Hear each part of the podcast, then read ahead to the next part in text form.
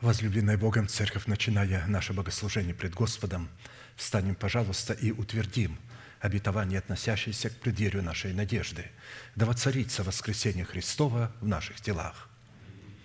Шалом, мои друзья!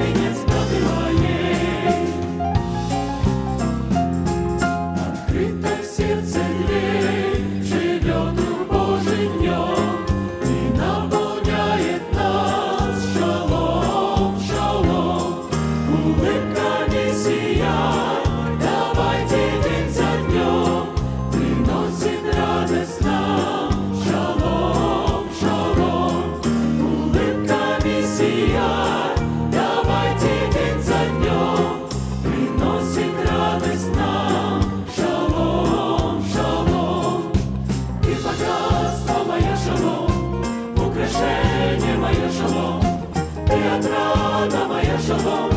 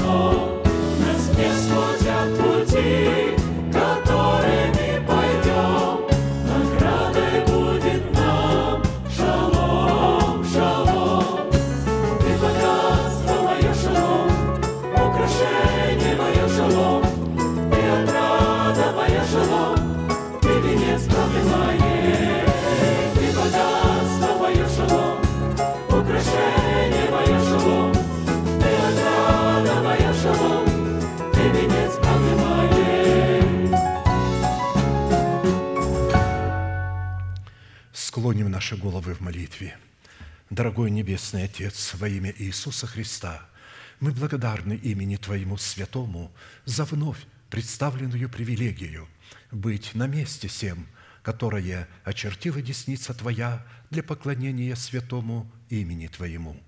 И ныне позволь наследию Твоему во имя крови завета подняться на вершины для нас недосягаемые и сокрушить всякое бремя и запинающий нас грех – да будут прокляты в этом служении, как и прежде, все дела дьявола, болезни, нищета, преждевременная смерть, демоническая зависимость, всевозможные страхи, депрессии, разрушение, косность, невежество – все это да отступит от шатров святого народа Твоего.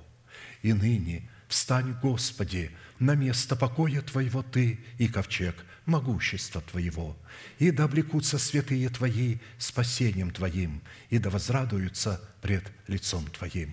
Дай нам больше от Духа Твоего, пропитай нас Духом Твоим святым, позволь нам найти светлое лицо Твое. Я представляю это служение в Твои божественные руки.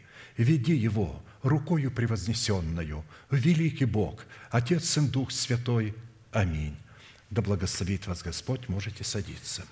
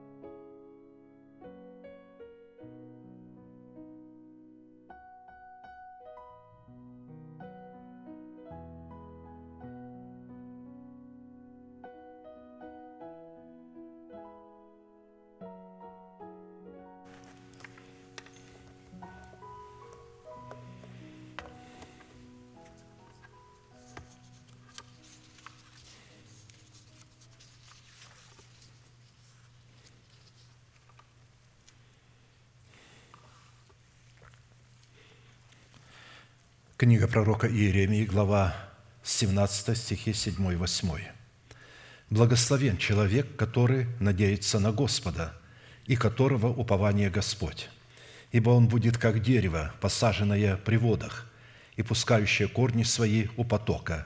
Не знает оно, когда придет зной, лист его зелен и во время засухи оно не перестанет приносить плод. Итак, мы уже знаем с вами, что надеяться на Господа означает как в потерях, так и в приобретениях искать Бога и зависеть от Бога. Человек, полагающий свою надежду на Бога и на Его Слово, благословен, потому что его радостью и его пищей является Бог. И независимо от того, богат он или беден, он будет защищен как от любых экономических потрясений, так и от любых стихийных и политических катаклизм. Человек, надеющийся на Господа, уподоблен дереву, посаженному при потоках воды, пускающему корни свои у потока. Быть посаженным у воды означает поместить самого себя в атмосферу помазанного Слова Божия. Это зависит от нас, это не от Бога зависит. Бог дает помазанное Слово – но поместить в него, то есть пребывать в Слове должны мы. В то время как поток воды – это движение воды или послушание Слову Божьему. Благодаря такой позиции человек не знает, когда приходит зной, то есть гнев Бога испепеляющий. Поэтому зной в Писании символизирует испепеляющий гнев Бога, обращенный на тех людей, кто отказался быть посаженным у воды и пускать корни свои у потока. Речь идет о людях в церкви. Однако, тем не менее, этот человек пытался использовать свои отношения с Богом для приобретения материальных благ. Именно поэтому Бог всегда будет против таких людей. Человек же, надеющийся на Господа, с одной стороны, больше всего ценил и ценит помазующее слово – а с другой жаждет и ожидает движения воды в предмете этого слова, то чтобы это слово пришло в движение, внутри его начало исполняться. Благодаря такой позиции, такому отношению к Богу и к Его Слову, лист его во время засухи оставался зеленым.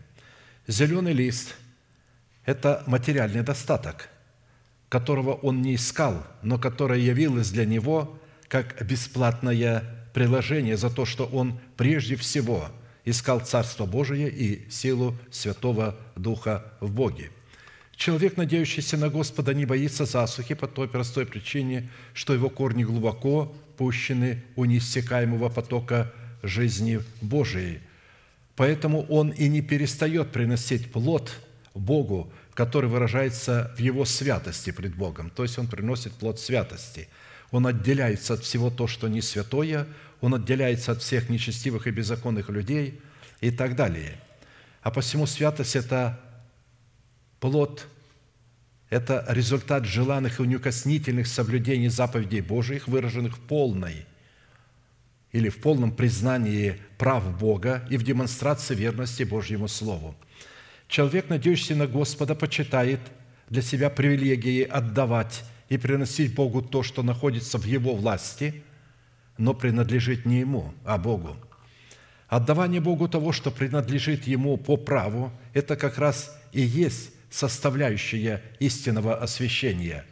А посему освящение, не преследующее отдавание десятин или же не включающее отдавание десятин Богу в соответствии предписаний Слова Божия, не есть освящение – Однако следует учитывать, что согласно Писанию, человек, преследующий освящение как цель ради освящения, приготавливает свою душу для вторжения бесов. Потому что он освящается просто ради освящения. Это не цель. Когда нечистый дух выйдет из человека, а он выходит тогда, когда вы освящаетесь, или же мы освящаемся, то он ходит по безводным местам, ища покоя – он ходит по местам, где не присутствует поток жизни, где нет слова благодати. И не находя, говорит, «Возвращусь в дом мой, откуда вышел», и, придя, находит его выметенным и убранным. Человек осветился. Он исповедал грехи свои, он отрекся от суетной жизни, переданной ему от отцов, от своего народа, от своих расливающих желаний – но он не преследовал цели э, в этом освящении, чтобы посвятить себя Богу.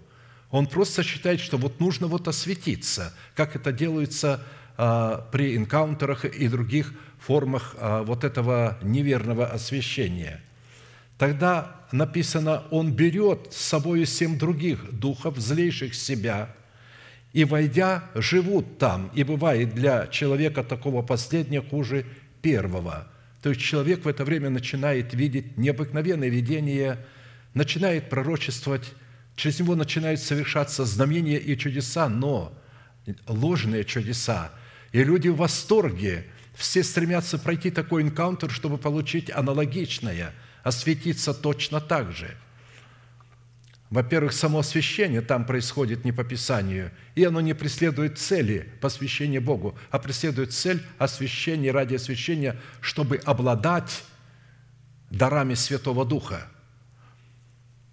Человека, дающий Богу свои десятины без самого себя, с целью купить или расположить к себе Бога, это приношение Каина, которое Бог не приемлет – они весьма убедительно просили нас принять дары участия их в служении святым, и не только то, чего мы надеялись, но они отдали самих себя, во-первых, Господу, потом и нам по воле Божией. 2 Коринфянам 8, 4, 5. Так апостол Павел пишет о македонских церквах. Согласно этого текста, святость как плод Богу представлен в трех составляющих. Это, во-первых, отдавание самого себя Богу – то есть посвящение самого себя Богу, что возможно только после освящения. Во-вторых, а, отдавание самого себя или посвящение самого себя делегированной власти Бога. И только потом отдавание Богу десятины приношений. Видите, вот эти три вещи должны вместе соработать. Во-первых, мы должны посвятить себя Богу. Во-вторых, той делегированной власти, которую поставил над нами Бог. И только затем уже отдавать свои десятины, потому что это будет свидетельствовать. Десятина – это свидетельство, что я действительно признаю над собой власть Бога в том человеке, которого поставил надо мною Бог. Сейчас мы будем служить Господу десятинами и приношениями, и этим самым будем выражать свою любовь к Богу и признавать над собой Его неоспоримую власть. И будем петь песню, когда я в духе созерцаю – Мессии образ неземной. Встанем, пожалуйста, это наша возможность, наша привилегия подрубить корень всех зол сребролюбия. Потому что если этот корень не будет подрублен, то мы будем служить мамоне, полагая, что служим Господу. Писание говорит, вы не можете служить двум господам. Итак, когда я в духе созерцаю –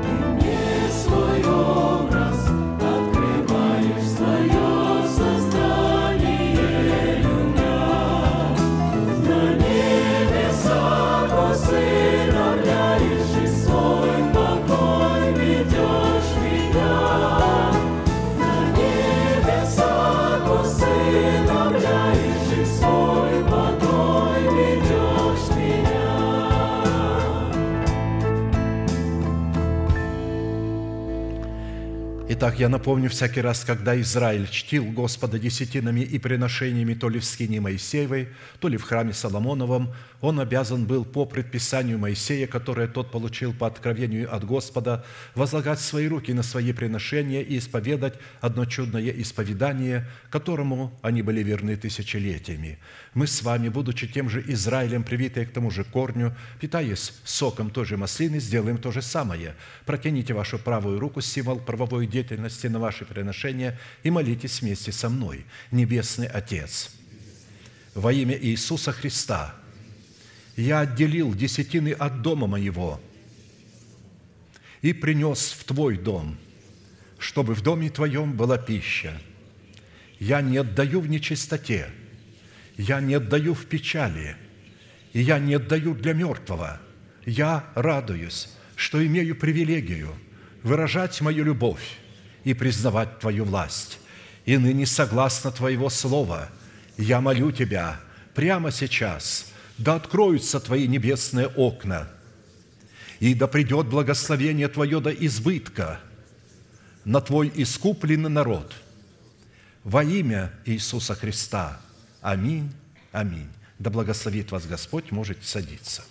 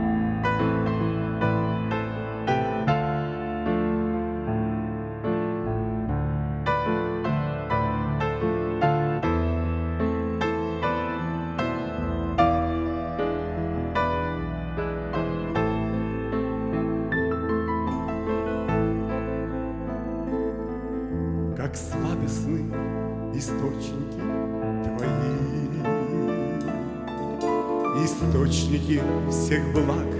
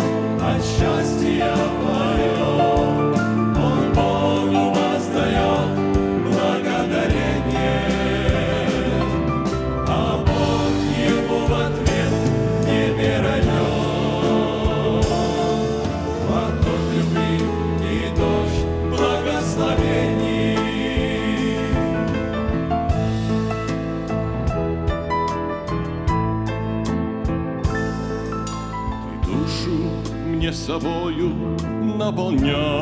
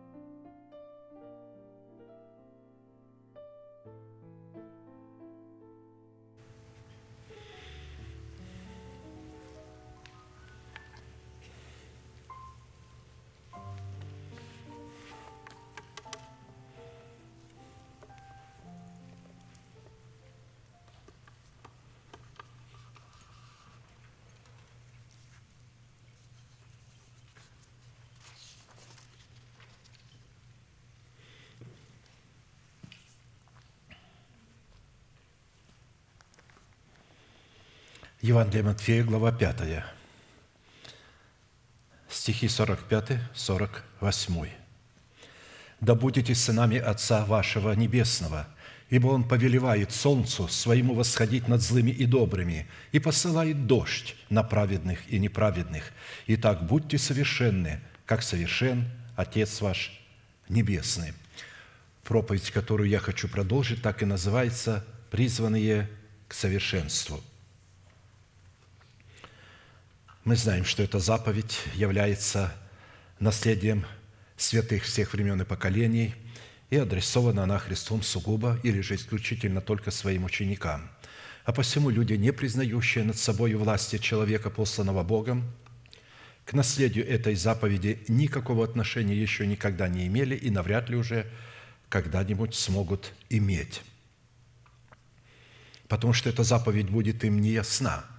Можно просто читать это место, но не разуметь, что это приказ, при том слово «да будет творческое слово», которым Бог сотворил мир и которым блюдет этот мир, содержа его, чтобы ничего не произошло и чтобы он обязательно был предан огню.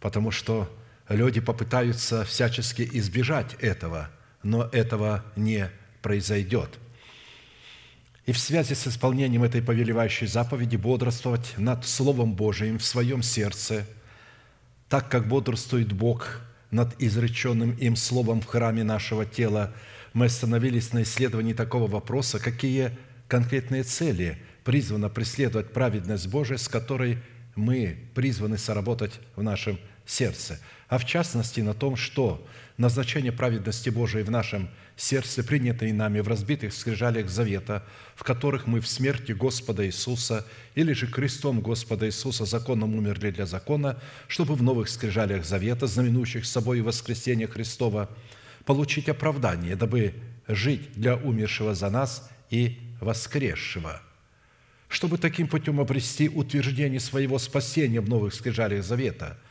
которые знаменуют воскресение Христова, чтобы дать Богу основание – не прежним законом даровать нам обетование быть наследниками мира, но праведностью веры, подобно тому, как Он даровал сие обетование Аврааму или семени его.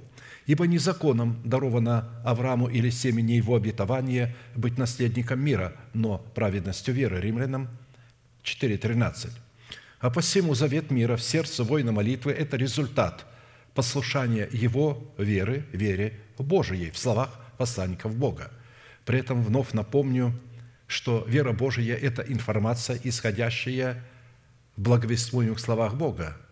То есть из уст о Бога в устах человека. Вера от слышания Слова Божия. Это не эмоция, это не чувство, это не то, что я предполагаю, а это то, что я знаю по той информации, которую я принял через благовествуемое Слово.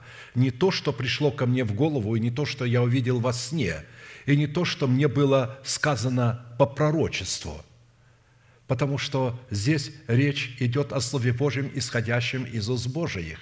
Вера Божия – это не то, что тебе пророчествуется. Это пророчество может быть верным, но это пророчество никогда не может быть выше Слова Божьего, исходящего из уст Божиих. Если Бог и дает какое-то пророчество или что-то, то это не означает – что он поставил это слово в зависимость от этого пророчества. Потому что истинным пророческим словом является Слово Божие, исходящее из уст Божьих. Это информация.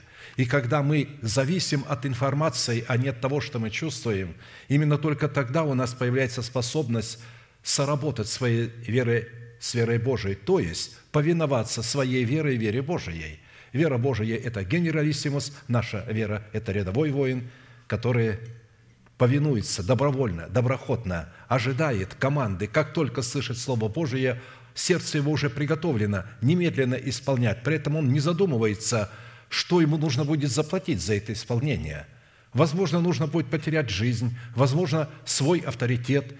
Неважно. Дело в том, что любое повиновение Слову Божьему – это всегда потеря чего-то земного.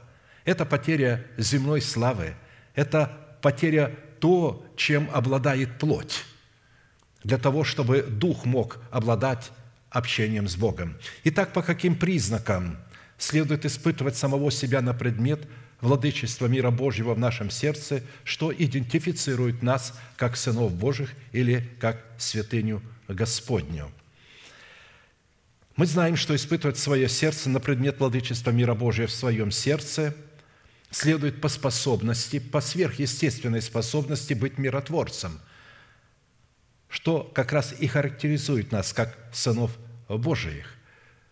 Для того, чтобы быть миротворцем, надо себя принести в жертву, чтобы взрастить плод Духа, посеять себя в семени Царства Небесного – чтобы взрастить плод Духа.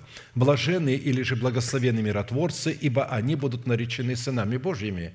То есть, если человек не способен творить мир, он не может быть наречен Сыном Божиим. Несмотря на то, что он зачат от семени Слова Божия, но если он себя в этом семени Слова Божия не пустит в оборот, не умрет в смерти Господа Иисуса, то он не сможет быть наречен Сыном Божиим – Потому что, когда ребенок в Израиле рождался, его не нарекали сразу сыном. Потому что нарекать сыном – это давать имя его, дать сына, имя своему сыну. А давали имя только на восьмой день, когда обрезывали младенца. Так и здесь, только когда человек вступал в завет. Вы скажете, да, но я вступил в завет. Дело в том, что мы вступаем в завет тоже в формате залога – мы не совсем разумеем, мы говорим, мы вступаем, я обещаю Богу жить по доброй совести. Мы еще не совсем разумеем, наша совесть еще не стала совершенной в Боге. Ей еще нужно возрасти. Но, тем не менее, Бог вменяет это нам и ждет, когда Он может дать нам свой мир – когда Он может заключить с нами завет мира или же утвердить этот завет мира, который мы заключили при крещении водою. Итак, шесть признаков, по которым нам следует судить о своей причастности к сынам мира, чтобы быть нареченным Сыном Божиим. уже были предметом нашего исследования, и мы остановились на седьмом. Это по способности облекать самого себя святую или же в избирательную любовь Бога. Святая значит избирательная, нетолерантная. Потому что слово «святой» – это то, что отделяет святое от несвятого, чистое от нечистого, смерть от жизни, благословение от проклятия.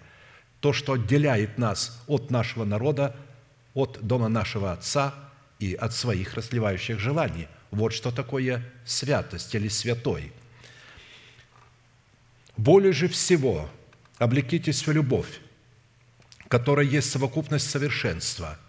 То есть облекать себя в любовь – это облекать себя в истину Слово Божие, которое мы приняли и сохраняем в нашем сердце.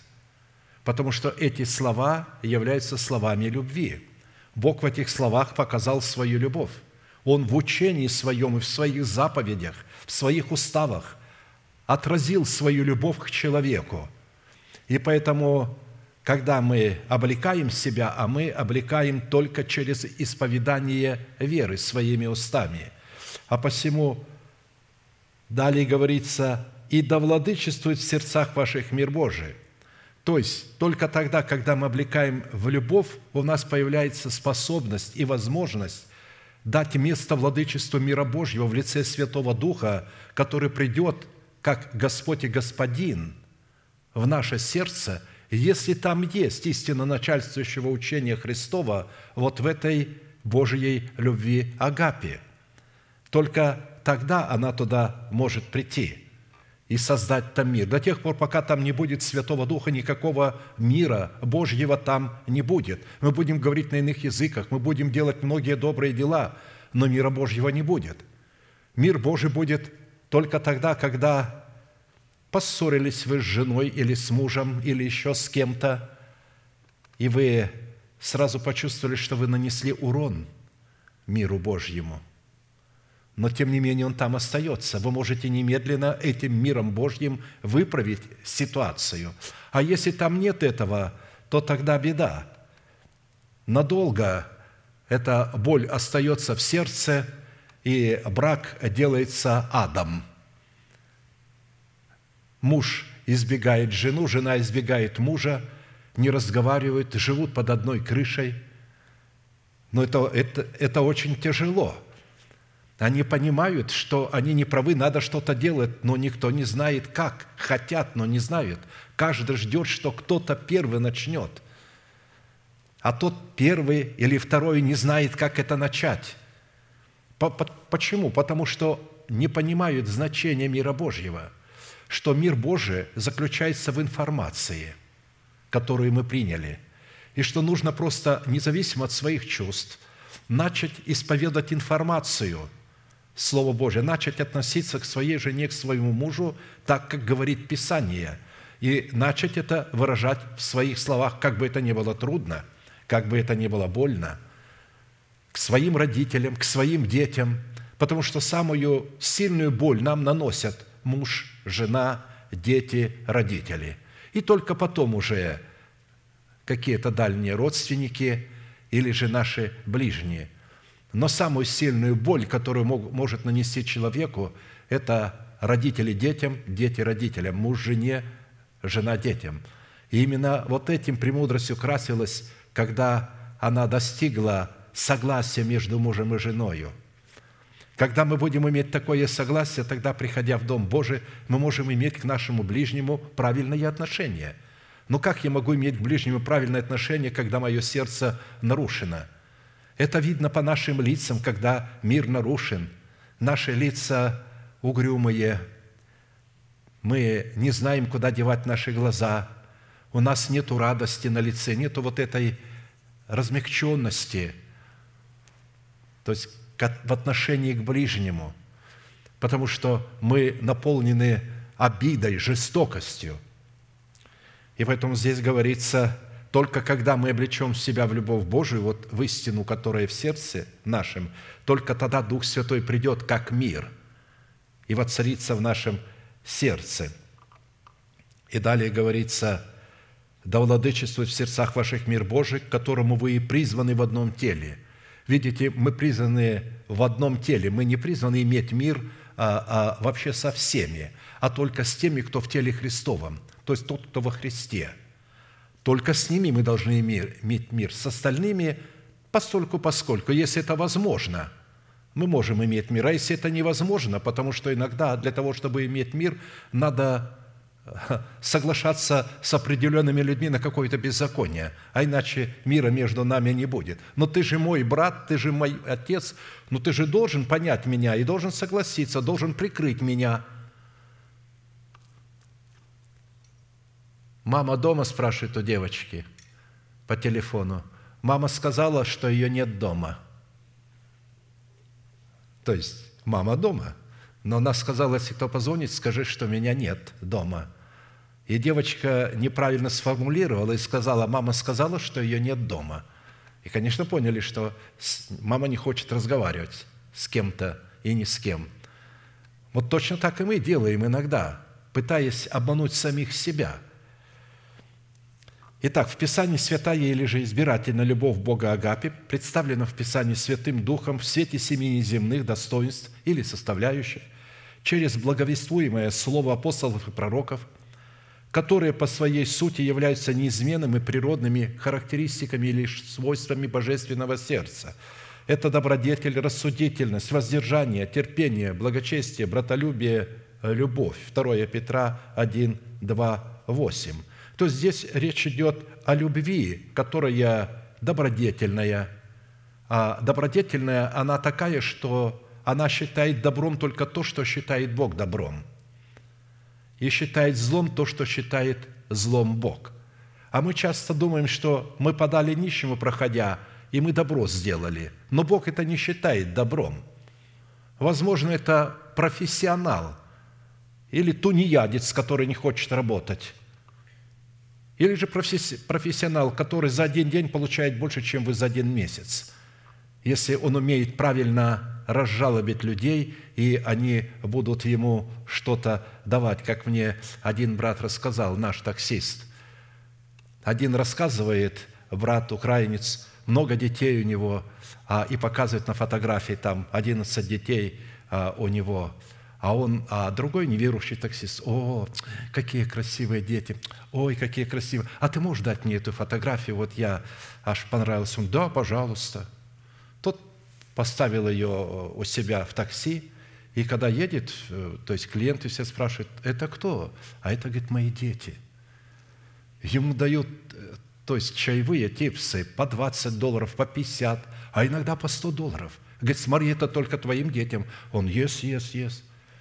И тот ничего не получает, никаких типсов, потому что у него не дошло, что если он поставит своих детей, ему будут давать типсы. А этот использует – то есть я хочу, чтобы мы поняли, а, а, в чем состоит любовь Божия, что она добродетельная. Она не такая добродетельная, как мы понимаем. Она исходит из добра Бога. Иногда этим добром является пряника, иногда кнут. Иногда Божье наказание, обличение. И это тоже является благость Божия, это добро Бога. Далее это любовь рассудительная – она не такая слепая, потому что земная любовь, она слепая. А это рассудительная любовь. Эта любовь обладает воздержанием, терпением, благочестием. Эта любовь любит братьев своих и направлена по отношению к братьям, к тем, кто рожден от Бога. Итак, в определенном формате из семи имеющихся характеристик добродетели, которые в своей совокупности определяют в нашем сердце благость Бога, мы уже рассмотрели шесть свойств, которые мы призваны показывать в своей вере. А посему сразу обратимся к седьмому свойству – это показывать в своей вере любовь Божию Агапи, исходящую из братолюбия. То мы показывали братолюбие, исходящее из благочестия, а теперь показывать любовь Божию, исходящую из братолюбия – из чего следует, что этот род любви следует показывать не миру и не для мира, а тем, которых возлюбил Бог во Христе Иисусе. Как написано, Христос возлюбил церковь и предал себя за нее. Видите, Он не за мир предал, а за верующих, которые находятся в мире. Ибо так возлюбил Бог всякого верующего в этом мире, чтобы всякий верующий в этом мире не погиб, но имел жизнь вечную. Я говорю более точно дословный перевод, нежели мы читаем, что Бог просто возлюбил мир и потому отдал Сына Своего. Получается, что Бог любит всех без разбору. Нет, Бог очень разборчивая личность. Он любит тех, кого Он родил семенем слова истины и предал себя за нее, чтобы осветить ее, очистив баню водную посредством слова – чтобы представить ее себе славную церковью, не имеющую пятна или порока или чего-либо подобного, но дабы она была свята и непорочна в любви. Ефесянам 6, 5, 25, 27. При этом будем помнить, что каждая из семи имеющихся составляющих, которые обуславливают собой свойства сердца нашего Небесного Отца, во-первых, содержат в себе свойства всех других – достоинств, так как они проистекают друг из друга, дополняют друг друга, усиливают друг друга, растворены друг в друге и находятся, то есть друг в друге. Во-вторых, данное достоинство – это нравственное совершенство, присущее исключительно естеству Бога, как сказано, «И так будьте совершенны, как совершен Отец ваш Небесный». В-третьих, данные достоинства являются великими и драгоценными обетованиями, дарованными нам через Христа Иисуса. Оказывается, это достоинство является обетованием, потому что если это достоинство пребывает в нас, мы становимся такими, как Бог. Это обетование. В-четвертых, данное достоинство является нетленным сокровищем и богатством, которым мы призваны обогатиться – в-пятых, войти в наследование данных достоинств мы можем только через принятие силы Святого Духа, то есть через принятие Святого Духа как Господа и Господина своей жизни.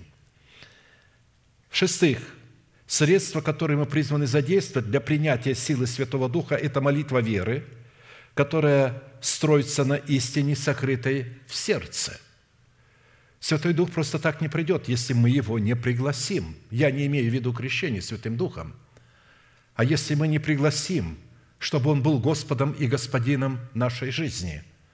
Представьте себе, что вы жили в семье, и, наконец, вы повзрослели, выучились, поступили на работу, стали хорошо зарабатывать, отделились от дома и построили себе шикарный, хороший дом.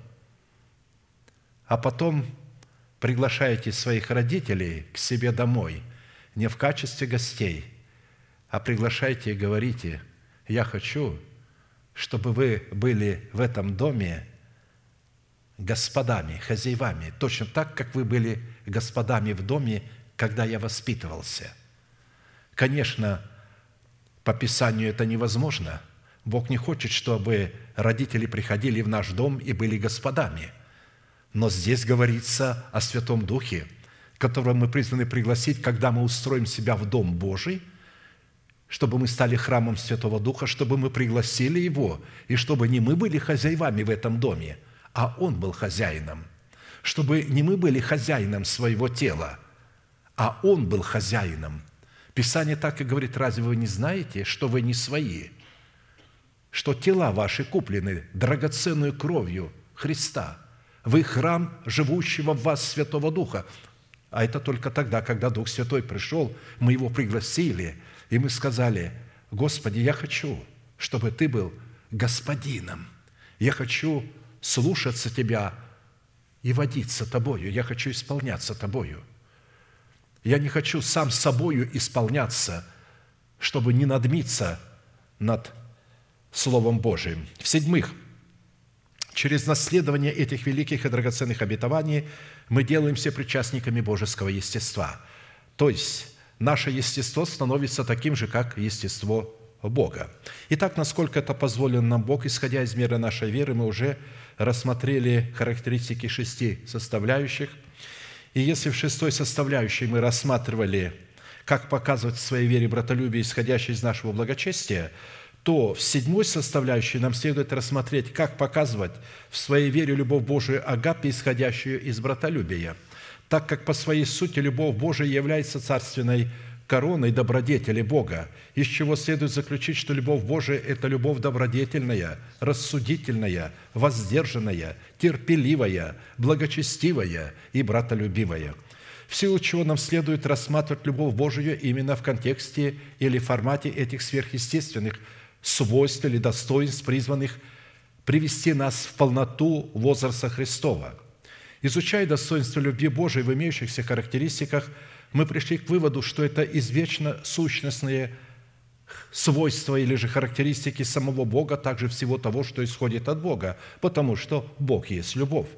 И такая любовь, исходящая из присущей Богу благости, определяется Писанием как совокупность всех совершенств, как мы прочитали в начале, более же всего облекитесь в любовь, которая есть совокупность совершенства, что позволит миру Божьему владычествовать в нашем сердце – при изучении любви Божией нам следует учитывать, что согласно истине Писания, широта, долгота, высота и глубина любви Божией настолько превосходит само понятие человека о природе любви Божией, что практически она абсолютно недоступна для постижения ее разумом человека. Недоступна. Она находится вне пределов нашего постижения разумом.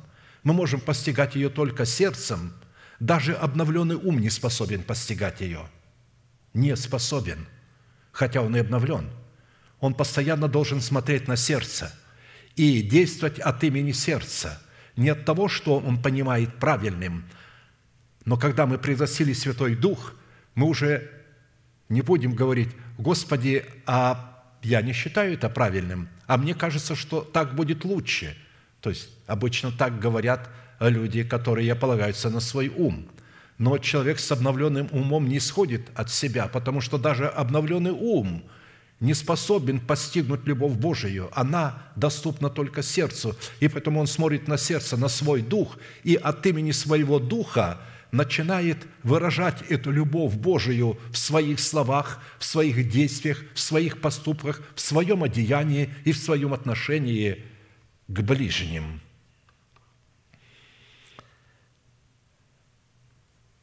да даст вам по богатству славы своей крепко утвердиться духом его во внутреннем человеке. Видите, да даст вам утвердиться духом его во внутреннем человеке, не в уме, а во внутреннем человеке, то есть в новом человеке.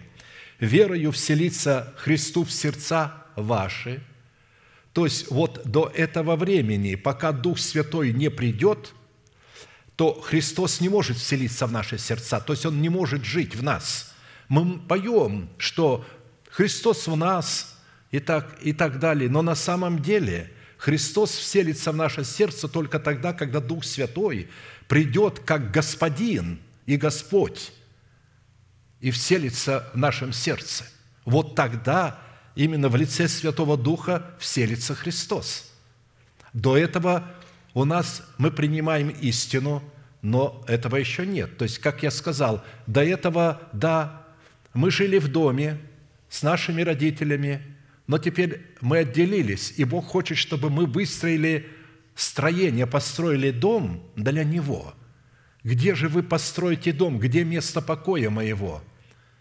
Потому что Он хочет, чтобы мы построили дом и пригласили Его – чтобы Он был господином нашего дома.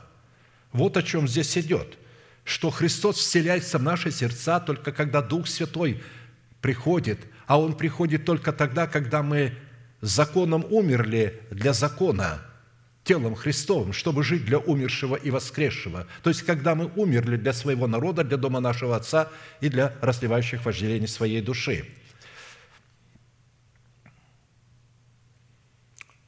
Чтобы вы укорененные и утвержденные в любви, вот когда Он вселится, тогда мы будем укорененные и утвержденные в любви. Я имею в виду Святой Дух, как здесь написано. И тогда могли постигнуть со всеми святыми. Вне э, церкви мы не можем это постигнуть. Это мы можем постигнуть в общении со святыми, в правильном общении, в братолюбии, что есть широта и долгота, и глубина, и высота, и уразуметь превосходящую разумение любовь к Христову, дабы вам исполниться всею полнотою Божиею, то есть, чтобы быть совершенными, как совершен Отец наш Небесный. А посему из данного определения следует, что укоренение и утверждение в любви Божией поставленный в прямую зависимость от нашего выбора, крепко утвердиться Духом Его во внутреннем человеке. То есть, когда мы принимаем Святой Дух, посредством Святого Духа мы утверждаемся в нашем сердце, в Боге. Мы не можем утвердиться в новом человеке, в Боге без Святого Духа. Здесь говорится, крепко утвердиться Духом Его во внутреннем человеке – и такое утверждение в любви Божией Духом Его, то есть Святым Духом, призвано являться не иначе, как результатом исполнения Святым Духом, так как, согласно Писанию, любовь Божия призвана изливаться в наши сердца не в каком-то чувстве, а в личности Святого Духа, производящего в едеме нашего сердца атмосферу любви Божией, состоящую в прохладе дня. Потому что любовь Божия излилась в сердца наши Духом Святым, данным нам – Римлянам 5, 5. То есть, это будет атмосфера прохлады дня, когда Бог встречался с Адамом в прохладе дня. Прохлада свидетельствует об отсутствии гнева Божия. Вот представьте, что Бог – огонь поедающий, а когда Он общается со святыми, то они испытывают прохладу дня, такой оазис. Точно так, как три отрока Сидрах, Месах и Абдинага были брошены в печь, раскаленную огнем, и те, которые их бросали, огонь их убил. И когда они попали туда в печь, что они там ощутили? Они ощутили прохладу дня в этом огне, даже в физическом огне. И они ходили и стали петь. По приказу царя, который это сделал, он с удивлением увидел и спрашивает своих приближенных, «Не троих ли мы бросали? Откуда там четвертый взялся?» Они ходят и поют. И тогда он крикнул им, «Седрах, Месах, Авдинага, выйдите оттуда!» Они вышли, но четвертый исчез. Они вышли и стали исследовать их, обнюхивать. Запаха огня не было на одежде их. Они были целы, невредимы. И тогда он сказал, если такой Бог мог сохранить вас от огня – то всякий, кто теперь скажет против Сидраха Амисаха, Бога Сидраха Амисаха, будет изрублен в куски и брошен в печь. Видите, как резко изменился царь? И уже не требовал поклонения себе. Это прообраз нашего разума, который требует поклонения себе. Но когда мы сами будем показывать и отдадим этот разум для того, чтобы он не пытался постигать любовь Божию, а просто принимал. Вот то, что Дух Святой говорит нам через благовествуемое Слово, вот это есть информация. Итак, исходя из того, что в свое время мы уже рассматривали не раз, в чем состоит сущность любви Божией и Агапи, исходящая из братолюбия, которую мы призваны показывать в своей вере. Мы из четырех классических вопросов, состоящих в таких определениях, как происхождение и сущность любви Божией, назначение неземной любви Божией в нашей вере, цена за обличение в неземную любовь Божию и результаты от показаний в своей вере неземной любви. Я приведу на память только четвертый вопрос – по каким признакам следует испытывать себя на предмет того, что мы показываем в своей вере любовь Божию Агапи, исходящую из братолюбия, которая по своей сущности добродетельная, рассудительная, терпеливое, благочестивое и так далее. Итак, первый признак, по которому следует испытывать себя на предмет того, что мы показываем в своей вере любовь Божию, агапе, исходящую из братолюбия, следует по нашей способности любить все то, что любит Бог, и всех тех, кого любит Бог, и ненавидеть ненавистью Бога все то и всех тех, кого ненавидит Бог – Потому что только любя то, что любит Бог, и ненавидя то, что ненавидит Бог, мы можем судить о том, что мы показываем в своей вере любовь Божию Агапе, исходящую из братолюбия. В связи с этим я напомню уже известные нам семь составляющих той категории, которых любит Бог, а также тех той категории, которую ненавидит Бог. Первая составляющая – признак – по которому следует судить и испытывать себя на предмет того, что мы показываем в своей вере любовь Божию, исходящую из братолюбия, следует определять потому, что мы будем любить и миловать кающихся грешников, как это делает Бог. Кто Бог, как Ты, прощающий беззаконие и не вменяющий преступление статку наследия Твоего. Не вечно гневается Он, потому что любит миловать». Михея 7, 18. То есть мы должны любить кающегося грешника. Вы знаете, иногда э, люди по определенным причинам, по слабости, по немощи, еще почему-то падают и уходят из церкви. И потом возвращаются через определенное время. Возвращаются, начинают ходить в церковь, приходят ко мне и исповедуются, каются. Но я же не буду э, э, объявлять всем об этом – Потому что иногда человек ушел а, а, не из-за греха из церкви, по каким-то другим причинам. Женился, переехал и так далее. Но женился, переехал, ушел, и там где-то долгие годы и впал в грех. Но уходя, он не был в грехе. И вот когда он приходит, мы начинаем судить о нем, потому как мы его знали.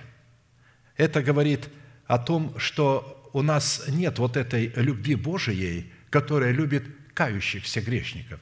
Если человек появился в собрании, он не просто так появился, поймите. Раз он появился снова и слышит Слово Божие, и ходит, мы должны радоваться, потому что небеса радуются. Потому что это очень важно понять. Мы должны любить тех, кого любит Бог, а Бог любит кающихся грешников. Он не суждает их, потому что Он снял с них вину – они же не должны все время приходить и присмыкаться только потому, что в прошлом у них что-то произошло. А мы должны так себя вести, что должны забыть, вычеркнуть из своей памяти то, кем мы их знали тогда. Мы больше не знаем их такими.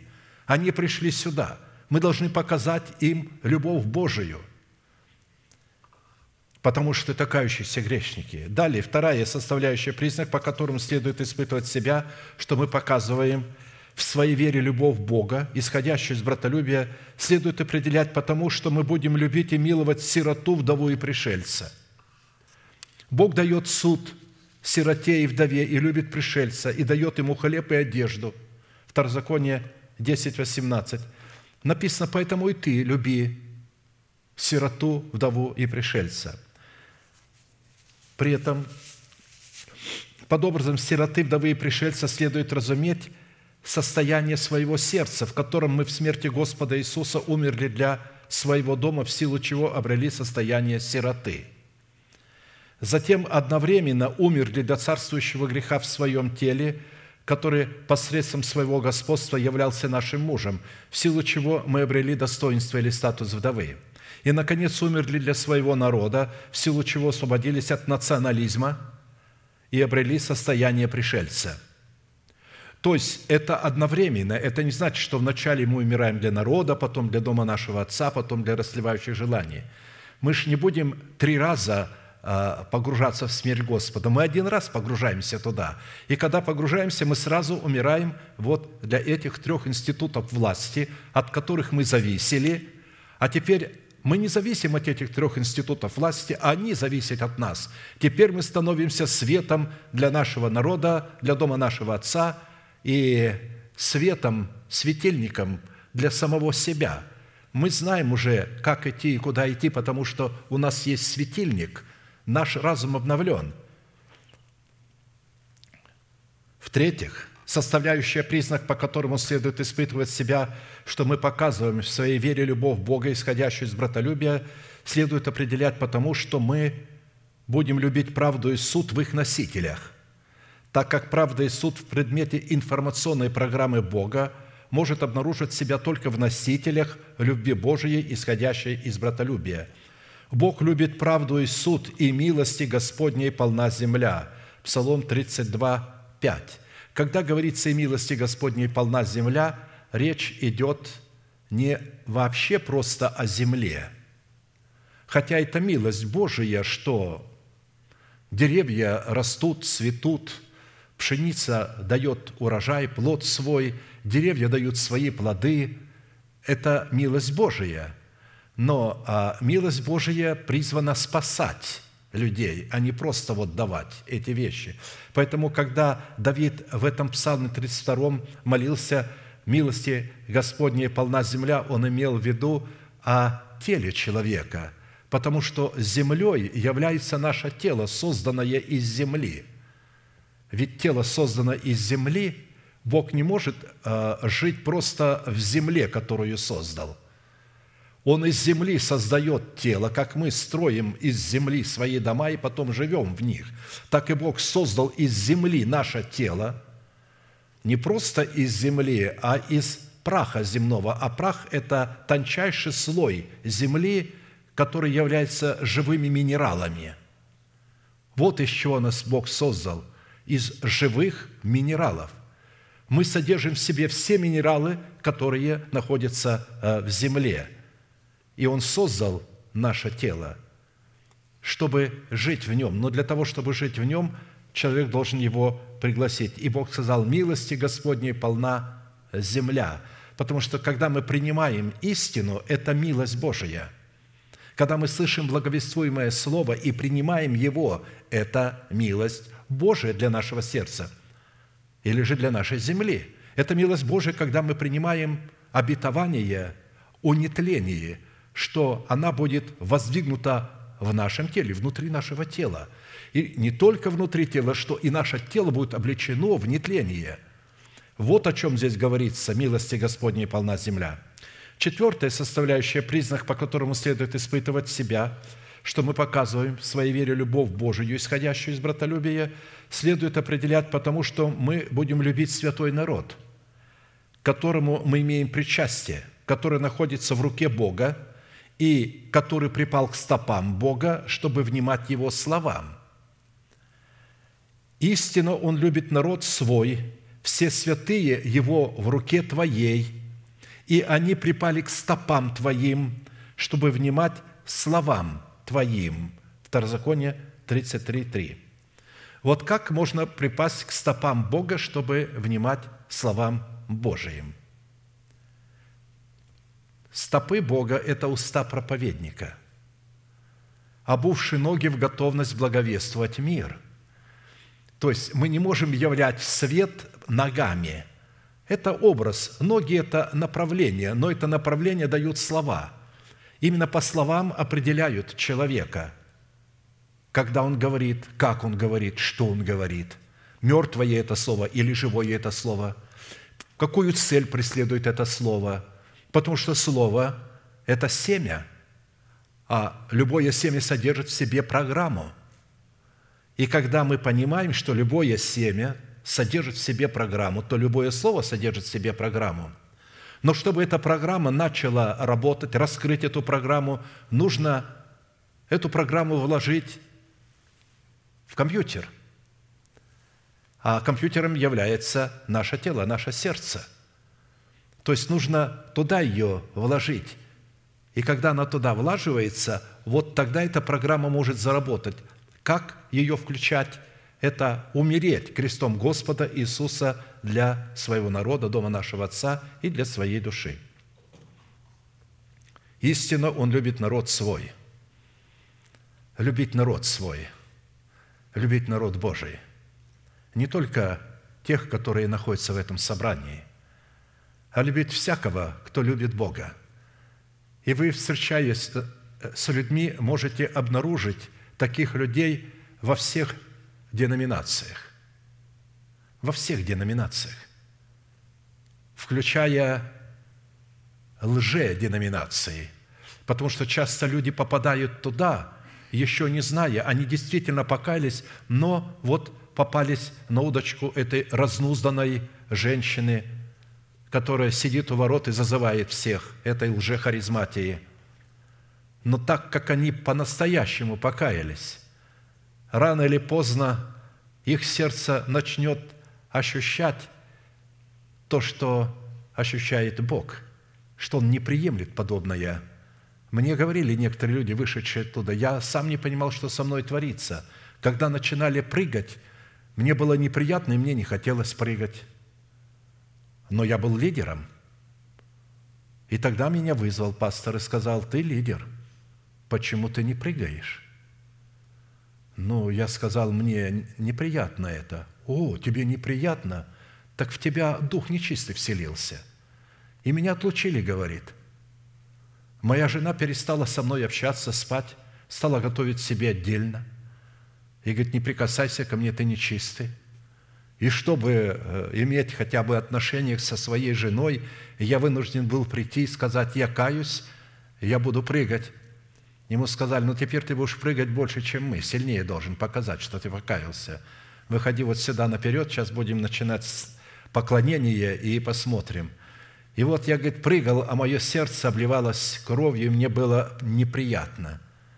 И я не знал, э, так как он покаялся-то в этой э, э, лжехаризмате, он не знал, куда идти. Но потом, когда он узнал, что есть еще и другие церкви, и когда он попал в нашу церковь, он так ликовал и так радовался, что наконец-то ему не надо во время прославления Бога прыгать. О чем я говорю? Я говорю о том, что, видите, они могут везде попасться, любят народ свой, они могут быть разлиты везде. Иногда я смотрю, э, э, значит, служения разные, песнопения. Э, вот.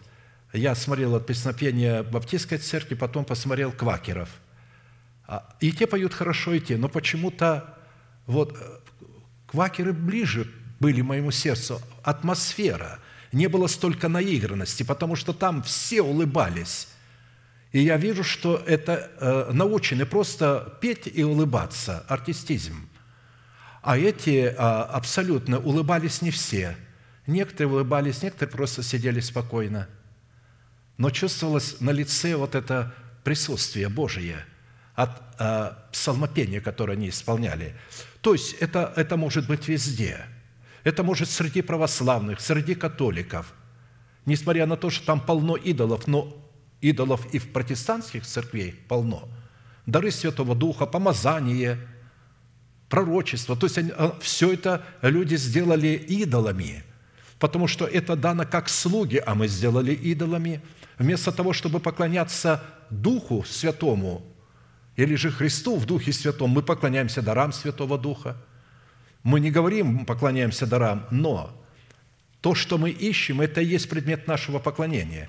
Если мы ищем не вождение Святым Духом, а дары Святого Духа, то мы уже поклоняемся им. То, что вы ищете, тому вы поклоняетесь. Если вы ищете благословения, а не благословляющего, то есть обратили внимание, разница – есть благословляющий, есть благословение. Есть даритель и есть дары Святого Духа. Есть помазующий и есть помазание. Если мы ищем помазание, то это идол, а если мы ищем помазующего, то это совершенно другая суть. Идя на собрание, всегда молюсь, Господи, мне недостаточно помазания. Я хочу, чтобы Дух Твой Святой лично присутствовал во время служения. Когда Бог сказал Моисею, я не пойду с тобою, если я пойду с тобой, я истреблю этот народ, он жестоковыйный. А Моисей сказал, если не пойдешь ты с нами, тогда и не выводи нас. Почему я узнаю, что ты благоволишь к народу твоему? И Бог сказал, хорошо, по твоей молитве я сделаю. Я сам пойду и сам веду вас в землю хананскую. То есть, очень важно – чтобы родители, когда что-то происходит в семье с их детьми, не предавали их проклятию, а стали между ними и между детьми, между Богом и детьми, и сказали, «Господи, Ты сказал по слову Твоему, спасешься Ты и весь дом Твой. Да будут дети мои помилованы, и тот грех, который они совершили, да будет на мне». То есть, что такое воспитывать детей правильно – это навлекать на себя вину дома своего. Конечно, Бог не будет с вас греха ребенка взыскивать, но когда вы берете на себя, то тогда он может таким образом иметь доступ к вашему ребенку, к вашей дочери или к вашему сыну. Хорошо. Пятая составляющая признак, по которому следует испытывать себя, что мы показываем в своей вере любовь Бога, исходящую из братолюбия, это потому, что мы будем отверзать очи слепым, восстанавливать согбенных и любить праведных, идущих путем правды. Господь отверзает очи слепым, Господь восставляет согбенных, Господь любит праведных. Псалом 145, 8. «Мерзость пред Господом путь нечестивого, а идущего путем правды он любит». Притча 15, 19. Исходя из этих мест Писания, усиливающих друг друга, следует, что любовь Бога к праведным, идущим прямым путем, познается потому, что эти люди дают основание Богу отвязать свои очи и восстанавливать свой согбенный хребет. А следовательно, мы, по примеру нашего Господа, призваны любить именно тех людей, которые дают Богу основание отверзать свои очи и восстанавливать свой согбенный хребет. При этом следует отметить, что люди, противящиеся истине и извращающие истину в угоду своей корысти и своим прихотям, не могут быть слепы, но приготавливают себя для слепоты. В противном случае, как можно было бы противиться тому, чего вы не видите, не знаете или что вам неизвестно – а посему очи таких людей ослепнут, и хребет их будет согмен, согбен навсегда. И сказал Иисус, на суд пришел я в мир сей, чтобы, ненави... чтобы невидящие видели, а видящие стали слепы. Услышав это, некоторые из фарисеев, бывших с ним, сказали ему, неужели и мы слепые? Иисус сказал им, если бы вы были слепы, то не имели бы на себе греха. Обратите внимание. Но как вы говорите, что видите, то грех остается на вас. Иоанна 9, 39, 41. То есть, слепым он несет прозрение, а видящим он несет слепоту. То есть, интересно, да? Человек видит – но не исполняет. И тогда Бог делает его слепым. А если человек не видит и поэтому не исполняет заповеди, Бог делает его зрячим, открывает очи, чтобы он мог узреть, что он творит. Слепота очей, который Бог отверзает,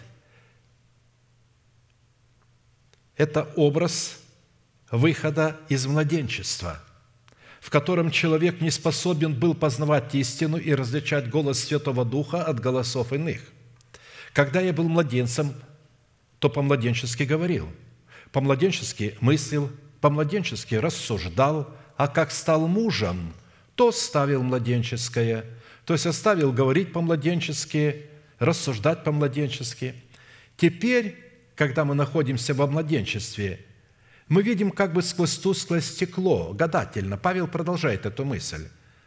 Тогда же, когда мы оставим это младенчество, он имеет в виду эту мысль, тогда же лицом к лицу увидим. Теперь знаю я отчасти, я тогда познаю подобно, как я познан. Однажды, а, еще там, находясь в Советском Союзе, я прочитал это местописание и истолковал его таким путем – Потому что у нас толковали это место таким путем во всех церквах,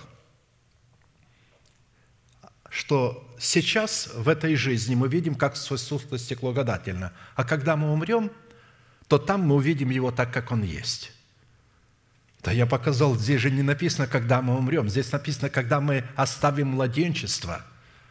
Это во младенчестве мы видим, как сквозь сусло стекло гадательно – Тогда а, один из деканов позвонил одному из епископов и говорит, у нас проповедник один, а он, в общем-то, авторитетный, проповедует ересь. И сказал ему, в чем эта ересь выглядит. А, и он, этот а, епископ, выехал оттуда и приехал к нам в город, в нашу церковь. И пришел ко мне домой. Принес там конфеты мне, это и все, и стал э, со мной разговаривать. А перед этим я э, познакомился с ним впервые в церкви. А, а, пастор дал ему слово, когда я послушал, какой, какой блеф он плетет, я был потрясен. Рядовой член церкви так не может э, плести такую глупость, которую он говорил. Я сказал пастору, ты кому дал слово? Это же, ну, больной человек на голову, на всю – он, ну ладно, что ты придираешься? И вот они вдвоем пришли ко мне, пастор и он. И он мне говорит, этот епископ, а, а ты меня признаешь за епископа? Я говорю, нет, ты не можешь быть епископом. В силу того, что ты сегодня говорил, ты не можешь быть даже рядовым братом. Тебя надо взять на, на отлучение за ересь. Он, при, он пришел, чтобы ересь убрать, а, а, а, а сам еретик, он проповедовал такие вещи, сейчас не буду вам говорить, что там, когда мы умрем, не только ад и рай существует, а еще существует чистилище. И что некоторые люди находятся в чистилище. Я ему говорю, хорошо, а потом они из этого чистилища, куда они пойдут, в ад или в рай? Это, говорит, Бог знает. Нет, я говорю, откуда ты взял, где, где такое написано? Это, это есть в учении католиков, это есть в учении православных, но это нет у протестантов – у нас по Писанию есть только ад и есть рай, но нет чистилища третьего. Я не буду говорить, но он проповедовал именно об этом чистилище. Хорошо. Здесь видите, что младенчество видит все сквозь тусклое стекло, и оно гадает. Оно не может точно определить и говорит приблизительно и с ошибками. Плюс это младенчество колеблется постоянно – оно переходит от одного голоса к другому голосу. О, как этот брат сказал, а вот этот как сказал. Я одному спрашиваю, одного диакона у нас спрашивал, вот этот брат говорил и этот. Он говорит, странно, Оба говорили по Писанию, и оба говорили правильно, но я говорю, они говорили различные вещи. А один говорил абсолютно против другого, а он даже этого не увидел. Почему? Потому что младенец во Христе – и я его спросил, ты духовный? Нет, я не духовный. То есть они боятся назвать себя духовными, потому что они понимают под духовностью это некое совершенство, не то, которое нам Писание предлагает. Мы же совершенны во Христе. Будучи совершенными, мы можем согрешать, падать, не теряя совершенства. Потому что если мы помещены во Христа, то мы совершенны – Бог рассматривает нас во Христе совершенными. Он же не рассматривает наши поступки вне Христа. Он рассматривает нас во Христе. Но и это не проповедовалось. Итак, чтобы отвязать очи слепым, принявшим, принявшим свое оправдание даром по благодати во Христе Иисусе, возможно только через представительство делегировано Богом пятигранного служения, как написано, Бог поставил – одних апостолами, других пророками, иных евангелистами, иных пастырями и учителями к совершению святых, чтобы вот э, люди, обладающие этими достоинствами, функциями этими, этими дарованиями от Бога, чтобы они могли привести святых к совершенству на дело служения для созидания тела Христова – доколе все придем в единство веры и познания Сына Божия, мужа совершенного в меру полного возраста Христова, дабы мы не были более младенцами, колеблющимися и увлекающимися всяким ветром учения по лукавству человеков, по хитрому искусству обольщения, но истинной любовью все возвращали в того, который есть глава Христос. Конечно, категория таких людей многочисленная, и она, разумеется, всегда исходит из того, что она видит через тусклое стекло. Исходя из откровений Писания, чтобы дать Богу основание отвязать наши очи, необходимо сработать с возможностями истины креста Христова, дающего нам способность оставить младенчество. А чтобы сработать с возможностями истины креста Христова, необходимо признать над собой власть благовествуемого слова в лице посланника Бога – Согбенный хребет – это образ нашей зависимости от закона, обнаруживающего грех в нашем теле и дающего силу греху. Господи, не в ярости Твоей обличай меня, и не в гневе Твоем наказывай меня, ибо стрелы Твои вонзились в меня, и рука Твоя тяготеет на мне. Нет целого места в плоти моей от гнева Твоего, нет мира в костях моих от грехов моих ибо беззаконие мои превысили голову мою, как тяжелое бремя, бремя отяготели на мне, смердят, гноятся раны мои от безумия моего. Я, согмё, я согбен и совсем паник, весь день сетуя хожу, ибо чресла мои полны воспалениями, и нет целого места в плоти моей. Я изнемог и сокрушен чрезмерно, кричу от терзания сердца моего». Псалом 37, 2, 9. Вы когда-нибудь читали, чтобы Давид болел такими жестокими болезнями? Нет, конечно, не читали. Да он и не болел. Здесь говорится о состоянии, которое он испытывал от царствующего греха в себе, от чего он и был согбен – а посему, чтобы дать Богу основание восстановить наш согбенный хребет, необходимо в смерти Господа Иисуса законом умереть для закона, чтобы жить для умершего за нас и воскресшего, чтобы таким путем освободиться от закона греха и смерти и получить право на власть, соработать с законом Духа жизни во Христе Иисусе. Законом я умер для закона, чтобы жить для Бога. Я сораспялся Христу, и уже не я живу, но живет во мне Христос. Галатам 2, 19, 20. Как я могу определить, что живет Христос во мне, когда я умер для моего народа, для дома моего Отца и для растлевающих вожделений моей души в смерти Господа Иисуса? Вы скажете, а как на практике я буду знать, что я умер? На практике всякий раз я повторяю и еще раз повторю – когда мы почитаем себя мертвыми для греха, живыми же для Бога, и называем несуществующую державу нетления в своем теле как существующую, то есть свободу от этого царствующего греха, в это время Христос поселяется в нашем сердце. Когда я это исповедую, вначале я это принимаю и говорю, Господи, да будет мне по слову Твоему. Когда вы слышите это слово, вы говорите, да будет мне по слову Твоему – и тогда это слово оплодотворяет вас, меня. А потом я начинаю называть несуществующее существующим, не исходя из того, что я чувствую. Вот это и есть на практике узнать, что Христос живет во мне. Если я могу считать, не исходить от того, какой я, а исходить из того, какой Христос – если я буду исходить, какой я, и пытаться делать добрые дела, чтобы стать праведным, тогда зачем вообще приходил Христос? Если я буду получать оправдание, потому что я родила много детей, а зачем тогда приходил Христос? Если я буду обливаться потом, работая, потому что так говорят, в поте лица, я говорю одному епископу, хорошо, как ты спасение получаешь? Вот в поте лица работаю. Я говорю, так ты потом спасаешься? А зачем Христос тогда пришел? Твоя жена спасается, потому что ты родила. Да, потому что она родила вот столько детей. Сегодня почти ни одного из этих детей, э, э, то есть ушли из церкви. И что делать? Он потрясен, он в отчаянии. Мало того, вместо того, чтобы защитить своих детей, он сказал, все, вы не восхититесь, потому что вот, то есть он огорчился на них, он стал жестокий к ним.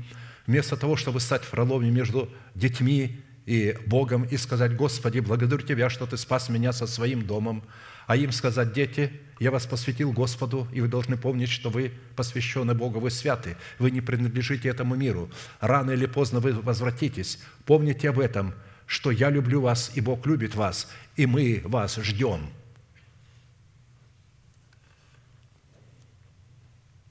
А посему наличие любви Божией в нашем сердце следует испытать, повторяю, по нашей любви к людям, идущим путем правды, и по нашей ненависти к людям, извращающим пути правды.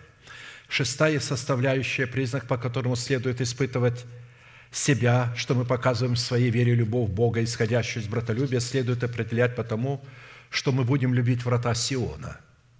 Основание его, то есть Сиона, Иерусалима, на горах святых, Господь любит врата Сиона более всех селений Иакова – Псалом 86, 2. То есть очень много городов и селений, деревень а, у Иакова по всей израильской земле. Но Бог больше, Он и те любит, но больше всего Он любит врата Сиона. Отсюда следует, что врата Сиона – это вход, через который Бог однажды вошел в Сион, как в свое жилище навеки. Ибо избрал Господь Сион, вожелал его в жилище себе – это покой мой навеки. Здесь вселюсь, ибо я возжелал его, возлюбил его, пищу его благословляя благословлю, нищих его насыщу хлебом, священников его облеку во спасение, и святые его радостью возрадуются. Там возвращу рог Давиду, поставлю светильник помазаннику моему, врагов его облеку стыдом, а на нем будет сиять венец его». Псалом 131, 13-18. Итак, врата Сиона – это образ тесных врат. ведущих в жизнь вечную или же вселения, в которых пребывает Бог. То есть Иисус сам а, истолковал, вот что такое врата Сиона. Это тесные врата, потому что через эти тесные врата Он, во-первых, вошел. Он не предлагает нам входить в такие врата, в которые Он сам не вошел. Он вошел в церковь свою, она является Его вратами. И теперь нам предлагает, чтобы мы вошли чтобы мы нашли такую церковь, которая обладает достоинством тесных врат. Некто сказал Христу, «Господи, неужели мало спасающихся?» Он же сказал им, «Подвязайтесь, используйте все усилия возможности, заплатите требуемую цену, чтобы войти сквозь тесные врата. Ибо, сказываю вам, многие поищут войти и не возмогут». Когда хозяин дома встанет и затворит двери, тогда вы, стоя вне, станете стучать в дверь и говорить. То есть вот в эту дверь, а, которая является телом Христовым, вот эта церковь, избранная. Тогда он скажет, в ответ вам я, не знаю вас, откуда вы. Тогда станете говорить, как не знаешь? Вспомни, мы же ели и пили пред тобою. Да и на улицах наших учил ты, но он скажет, говорю вам, не знаю вас, откуда вы. Отойдите от меня, все делатели неправды. О каких улицах вы говорите, что я учил вас? У меня есть только одна улица посреди Иерусалима. У меня немного улиц, у меня одна улица. Если бы вы имели одну улицу, то у вас не было бы дремучего леса деноминаций, а была бы одна. Ведь поначалу церковь первоапостольская, она не имела католиков, православных, баптистов, пятидесятников, квакеров, пресвитерян и так далее, и так далее, харизматов. А сегодня это все есть. И каждая кричит о себе, что именно они спасенные, именно они правильные. Именно мы правильно славим, говорят православные. От этого и слово «правильно славят». А те говорят, католики, нет. Мы, потому что всеобщая вера, католиков, всеобщая вера. Пятидесятник, нет, это мы, потому что у нас есть Святой Дух, мы говорим на иных языках, а у вас вы не говорите на иных языках, вы не можете быть баптисты спасенными вообще. А те говорят, нет, мы родились от Бога, написано, всякий верующий, что Иисус есть Христос, от Бога рожден. Баптизмом мы крещены, как я сказал а, одному пятидесятнику, который мне говорит, какое право ты имеешь проповедовать о Святом Духе? Я проповедовал о Святом Духе, он подошел ко мне, этот пятидесятник, и спросил меня, «Ты баптист?» Я сказал, «Да». Он говорит, «А какое право ты имеешь проповедовать о Святом Духе, если ты баптист?» А я говорю, «А ты пятидесятник?» Он говорит, «Да». А я ему говорю, «А как ты ухитрился стать пятидесятником, не будучи баптистом?» Ведь баптизма – это крещение водой, погружение в воду, это заключение завета с Богом. Ты не был крещен водой, ты не заключал завет с Богом, он заключал. Я говорю, тогда ты баптист – что ж ты возмущаешься, что я баптист и проповедую о Святом Духе? То есть люди даже не знают, они входят в эту деноминацию, но они не знают, что их деноминация означает. То есть я не против быть пятидесятником и баптистом, но я против деноминации, чтобы это была деноминация. Чтобы сказать, вот только мы во всяком народе, любящий его и призывающий его, написано, приятен ему – когда ученики нашли каких-то людей, которые ходят именем Иисуса, проповедуют, исцеляют, они прибежали к Христу, Господи, мы встретили людей, которые именем Твоим бесов изгоняют. Мы запретили им, они же с нами не ходят. А он говорит, никто, им сказал, никто именем моим, изгоняющий, творящий чудеса, не может быть против меня – то есть ученики еще не знали, какого они духа. Потому что, ну вот представляете, армия Христова, воинство. Но не состоит же оно а, а, из одной роты, из одного батальона. Сама, само воинство состоит из многих армий, а, разного рода войск, разного рода генералов. И если мы находим, а, что есть движения всевозможные, они могут быть и должны быть. Было движение во главе которого стоял апостол Павел. было движение, во главе которого стоял апостол Петр, было движение, во главе которого стоял апостол Иаков.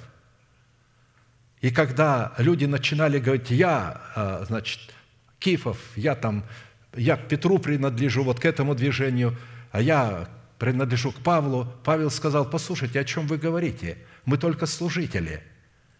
Мы только служители.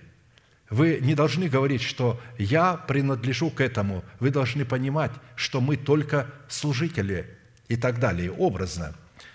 И поэтому там будет плачет, скрежет зубов, когда увидите Авраама, Исаака, Иакова и всех пророков в Царстве Божьем, а себя изгоняемыми вон, и придут от востока и запада, и севера, и юга, и возлягут в Царстве Божьем». То есть вот это а, «придут от востока, запада, севера и юга» речь идет об учении Христовом в измерении севера, запада, юга, востока, а, а, то есть, э, чтобы мы поняли, о чем здесь, откуда эти люди придут – не просто вот из измерения земного. В небесном измерении существует север, юг, восток и запад. И когда мы разбирали храмы, будем разбирать расположение храма, что находится на северной стороне, что на южной. И вот написано, эти люди придут. Дело в том, что люди, которые придут от севера, они будут иметь в себе и запад, и юг обязательно, не только вот что они, но здесь говорится, что они придут вот от истины моего учения, от этих четырех рек, которые обтекают Едемский сад и напаяют его. И они будут со мною. Посему, исходя из имеющегося иносказания, врата Сиона в достоинстве тесных врат, который возлюбил Бог, это тело Христово или избранный Богом остаток во главе со Христом – чтобы возлюбить живые врата Сиона в достоинстве тесных врат боли всех селений Иакова, необходимо быть органической частью этих живых врат, которые определяются пребыванием Христа в нас и нашим пребыванием во Христе. Потому что однажды хозяин дома встанет и запрет дверь Сиона или врата Сиона в достоинстве тесных врат – как в свое время он затворил дверь в ковчег Ноя, и так да все, не имеющие причастия к вратам Сиона, но считающие себя Сионом, подобно окружению Ноя, будут изгнаны вон из пределов Сиона и попраны Сионом. А посему, чтобы испытать себя на причастие к Сиону,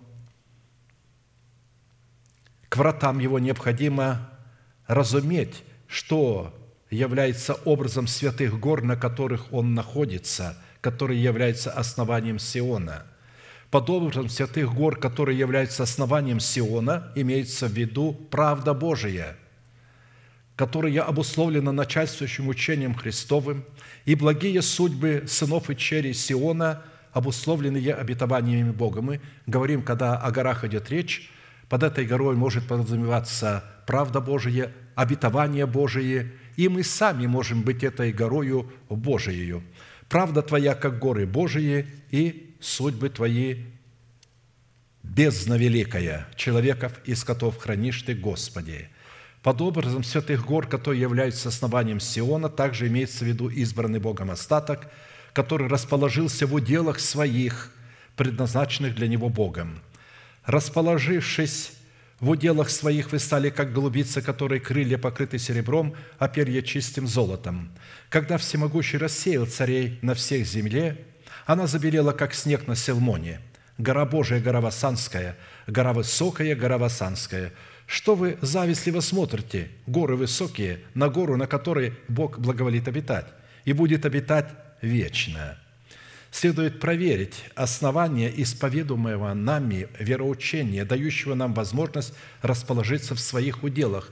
Если наши крылья не покрыты серебром оправдания, приобретенным от оборота нашего спасения, а перья чистым золотом, очищенным от инородных краплений плоти, то у нас не будет основания любить врата Сиона, а следовательно мир, на который мы надеялись в нашем сердце и который исповедовали своими устами – окажется ничем иным, как праздными словами и как взволнованным морем, которое выбрасывает ил и грязь. Аминь. Склоним наши колено, кому невозможно, наши головы в молитве, и будем благодарить Бога за то слово, которое могли иметь сегодня.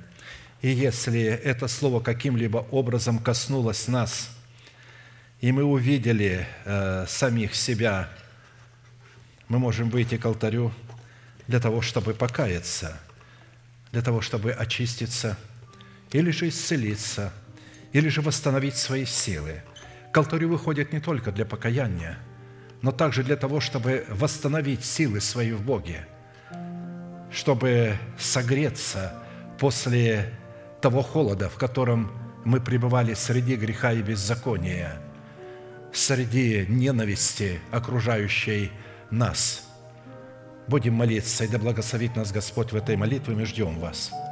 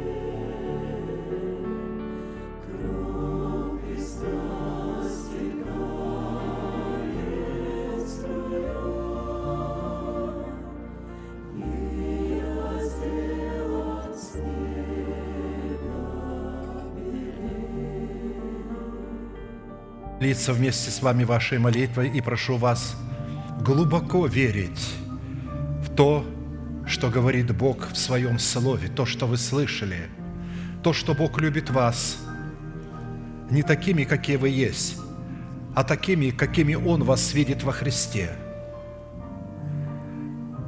Он видит вашу боль и желает исцелить вашу боль, освободить вас от оков греха, исцелить вас от физических болезней, облечь ваше тело в свое воскресение. Глаза закрыты – это элемент комнаты, ладони подняты к небесам – знак того, что ваши руки не имеют гнева и сомнения. Молитесь со мной, Небесный Отец, во имя Иисуса Христа я прихожу к Тебе, я раскрываю мое сердце. Ты видишь мою боль, мое страдание – от моих собственных грехов, похотей и страстей, которые я ненавижу. Молю Тебя, очисть меня, прости меня, омой меня, освободи меня от ветхого человека с делами его. Я люблю Твою святость, я люблю Твой закон, я люблю Твой народ. И прямо сейчас – перед небом адом я хочу исповедовать, что согласно Твоего Слова я омыт, я очищен, я исцелен, я восстановлен, я оправдан, я спасен. Прощаются грехи ваши и беззакония ваши во имя Иисуса Христа. Да благословит Тебя Господь, да презрит на Тебя светлым лицом Своим и помилует Тебя и да даст Тебе мир – да падут вокруг тебя тысячи и десятки тысяч, одесную тебя, а к тебе не приблизятся.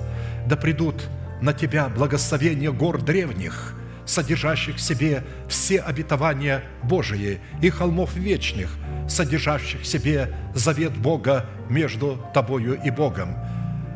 Да придет все это на тебя исполнится, на тебе и на потомстве твоем. И весь народ да скажет Аминь.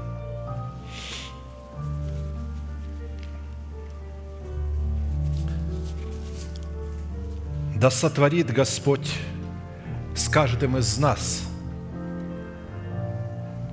то, что мы только что услышали, и то, что мы приняли в наше сердце.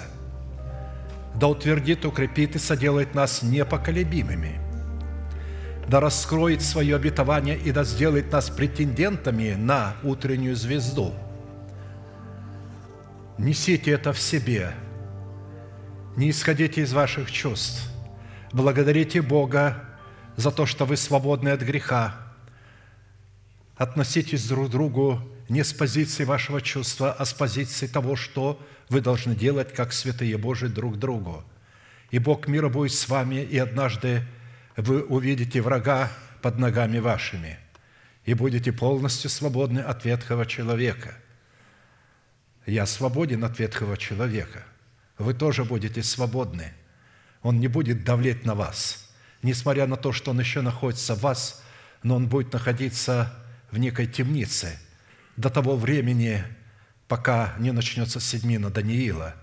И в начале этой седмины, во знаменовании этой седмины, наш враг, ветхий человек, будет из этой темницы с шумом низвержен в преисподнюю, а в наших телах будет воздвигнута держава нетления, и наши тела обрекутся в нетление. А теперь давайте все вместе провозгласим наш неизменный манифест – могущему же соблюсти нас от падения и поставить пред славою Своею непорочными в радости, единому премудрому Богу, Спасителю нашему, через Иисуса Христа, Господа нашего, слава и величие, сила и власть, прежде всех веков, ныне и во все веки. Аминь. Наше служение следующее будет вечером. Это домашние церкви, разбор Слова Божия на ячейка, как мы называем. Писание называет это домашнюю церковью, когда мы собираемся небольшим количеством с нашими епископами, потому что то, что мы называем лидерами, Писание называет епископы, блюстители, которые помогают пастору э, блюсти Слово, помогать, где мы будем рассуждать, и там включится наш второй желудок, который уже будет через рассуждение это Слово Божие в нашу плоть и кровь обращать. Потому что у чистого животного первый желудок, он туда сбрасывает пищу, а потом начинает пережевывать. То есть она оттуда снова отрыгивается у него, он ее пережевывает, и затем она идет во второй желудок. Так происходит у чистых животных.